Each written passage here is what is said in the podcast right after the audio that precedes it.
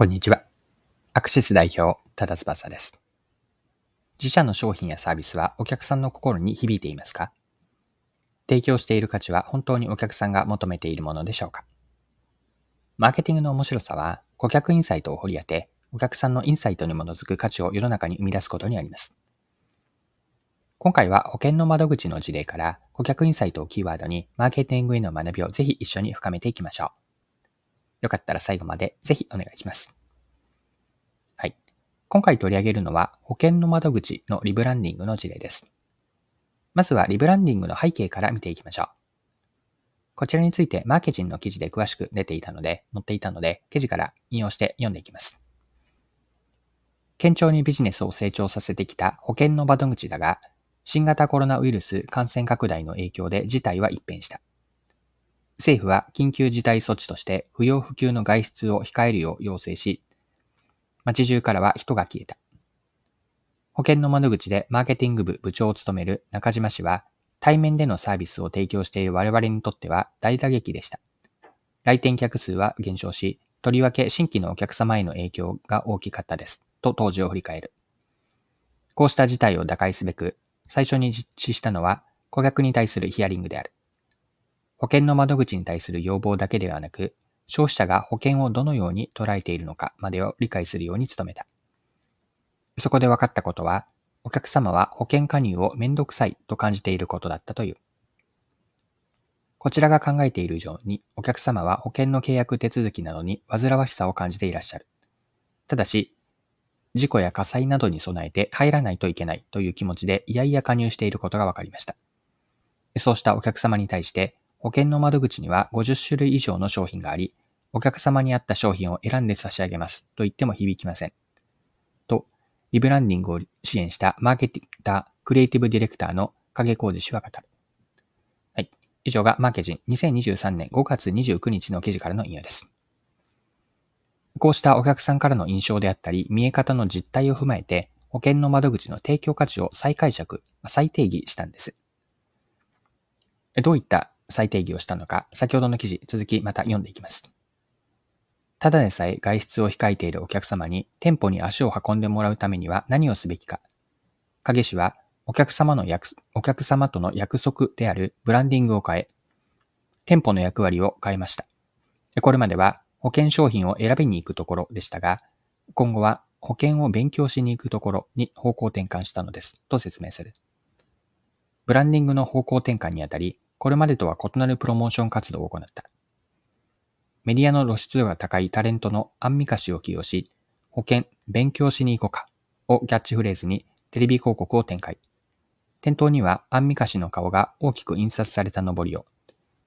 歩いていれば必ず目に入るように立てた。目指すのは買い物ついでにふらりと立ち寄れる店舗作りだ。はい、以上が記事です。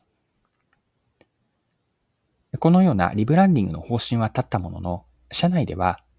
根本的な変化に対しての不安であったり、懸念が聞こえてきた、懸念の声が生まれて聞こえてきたんです。どういった状況だったのか、また読んでご紹介しますね。自社ブランディングを方向転換することに対し、社内では衝撃が走り、心配する声も多かったという。そもそも今までと全然違うことをやってよいのかといった根本的な議論から、保険を契約する場所に予約なしで来られても、かえってお客様にご迷惑がかかって現場が混乱するのでは、といった現場目線での懸念の声も上がりました。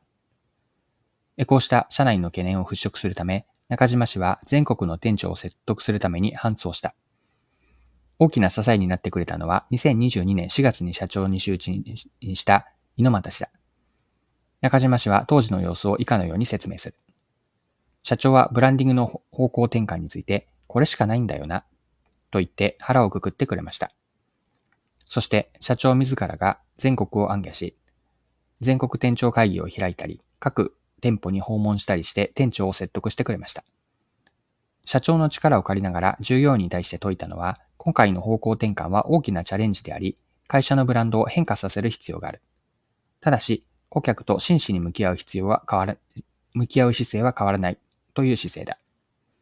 地道な声掛けの結果、3000名超の社員が一丸となって同じ方向を向いて進める雰囲気が醸成されたという。保険商品を選びに行くところから、保険を勉強しに行くところというブランディングの方向新転換。その効果は如実に現れた。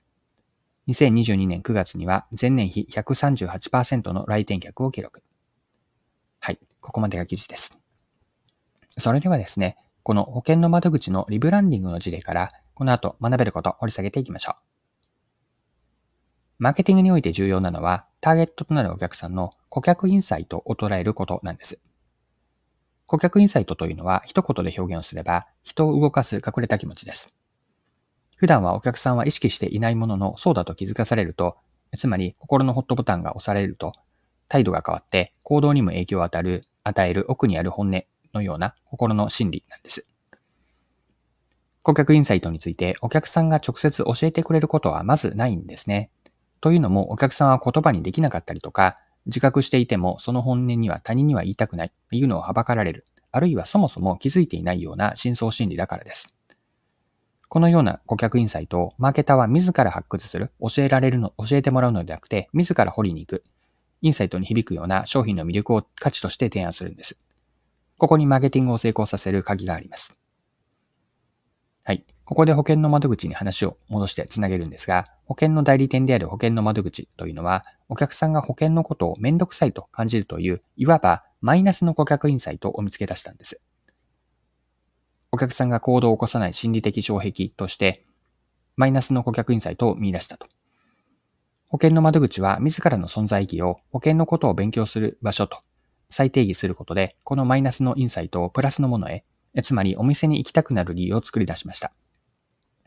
保険の窓口は、お客さんからの認識であったり、価値イメージの変容、つまりパーセプションチェンジとマーケティングで言うんですが、パーセプションチェンジを起こすことに成功したんです。はい。で、もう一つですね、この事例から学べる重要なポイントがあると思っていて、それはインターナルマーケティングなんです。マーケティングにインターナルとつけているんですが、インターナルという社内の従業員への働きかけ、この重要性も保険の窓口の事例から学べるんです。保険の窓口の事例に当てはめれば、リブランディングへの社内の不安とか懸念に対して、社長自らが全国を回って、直接店長であったり従業員の皆さんにリブランディングの意義を伝える説明会を実施しました。今回のような大きな変化を実現する、実際に起こすためには、まず自分たちから変わる必要があります。目指すべき世界観をビジョンとして描いて、それを全体を貫く基本的な概念であるコンセプトに落とし込む。そしてビジョンとコンセプトを徹底して浸透させて、一人一人が体現する行動を取り続ける。ここが大事なんです。で、なんとなく頭ではイメージはできていたとしても、具体的に行動に移し、やり続けること、これ簡単ではなく、容易ではないんですよね。泥臭くて愚直な実行力が必要です。このような一見地味な努力こそが最終的な成功につながります。マーケティングというのは、ただの理論とか、まあ、テクニック、ノウハウではなくて、まあ、理解と共感、そして行動によって形作られるものです。その時の起点になるのは、お客さんの心に響き、行動を喚起するような顧客インサイトです。深い顧客理解から自らの存在意義を見出し、お客さんにとっての価値に言い換えて提案する。お客さんのためには、時には自分たちがドラスティックに自ら変化する。こうした重要性を保険の窓口のリブランディング事例というのは私たちに教えてくれます。はい、そろそろクロージングです。今回は保険の窓口の事例を取り上げ学べることを見てきました。最後に学びのポイントを振り返ってまとめておきましょう。マーケティングはお客さんの深層心理であったり、本音である顧客インサイトを捉えて、そのインサイトに響く商品やサービスの価値を提案することが成功の鍵を握ります。深い顧客理解から自ら存在意義を見出し定義し、お客さんにとっての価値に言い換えて提案する。お客さんのためには、時には自分たちからドラスティックに変化をします。その時に自分たちが変わるためには、社内への働きかけであるインターナルマーケティングが重要です。具体的なビジョンを描いて世界観を作って、そのコンセプトを全社に浸透させて体現する行動を自ら起こしていく。ここも学べるポイントとして押さえておきます。はい、今回は以上です。最後までお付き合いいただきありがとうございました。それでは今日も素敵な一日にしていきましょう。